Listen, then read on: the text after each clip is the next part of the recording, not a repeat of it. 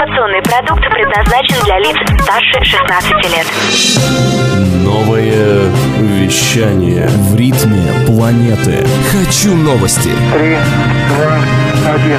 Теплые новости. Всем привет! В студии Елена Шмакова. Сегодня в выпуске теплых новостей. Сервис для выявления водителей, лишенных прав. Разработка уникальной системы диагностики состояния иммунитета. Создание новых туристических маршрутов в России. И на МКС пройдут международные соревнования по управлению роботами. В России создали телематическую платформу «Автодата», позволяющую выявлять людей, управляющих автомобилей после лишения водительских прав. Об этом сообщили в пресс-службе рабочей группы Национальной технологической инициативы «Автонет». Информация о нарушителях будет собираться на основе данных операторов телематических платформ с камер видео и фотофиксации, а также на основе данных ГИБДД об административных нарушениях. Анализ этих данных поможет определить номера транспортных средств, владельцев которых лишили водительских прав. Затем, по данным координат этих машин определятся места их вероятных перемещений. Отметим, потенциальным потребителем данного сервиса может стать МВД России.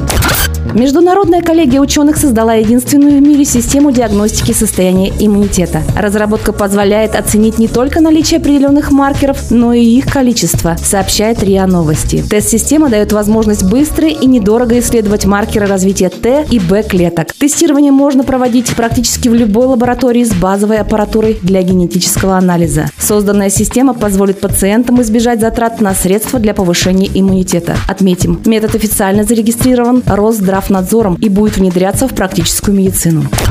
Ростуризм начинает реализацию проекта по созданию туристических маршрутов в России с продвижением их на внутренние и зарубежные рынки, сообщает ТАСС. В рамках проекта «Национальные брендовые маршруты» регионам представит необходимую экспертизу и практическую поддержку по развитию действующих и новых туристических маршрутов до мирового уровня. Для этого будет создан экспертный совет, в который войдут представители Ростуризма, представители бизнеса, включая Ассоциацию туроператоров России, туриндустрии, а также члены Русского географического общества. Также к работе будут подключены маркетологи, брендологи и специалисты по продвижению. Оценивать маршруты будет специальная рабочая группа. Первая экспертная поездка уже состоялась в мае.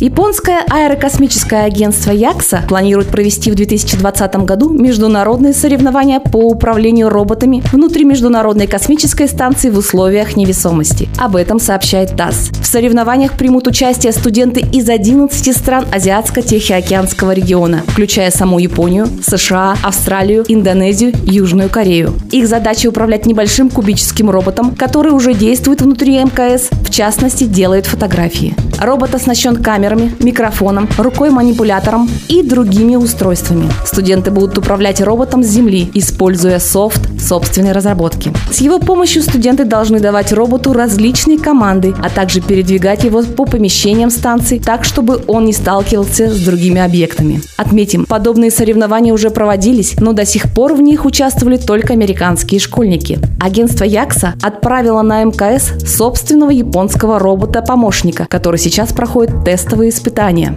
Это были теплые новости. Меня зовут Елена Шмакова. Всем пока.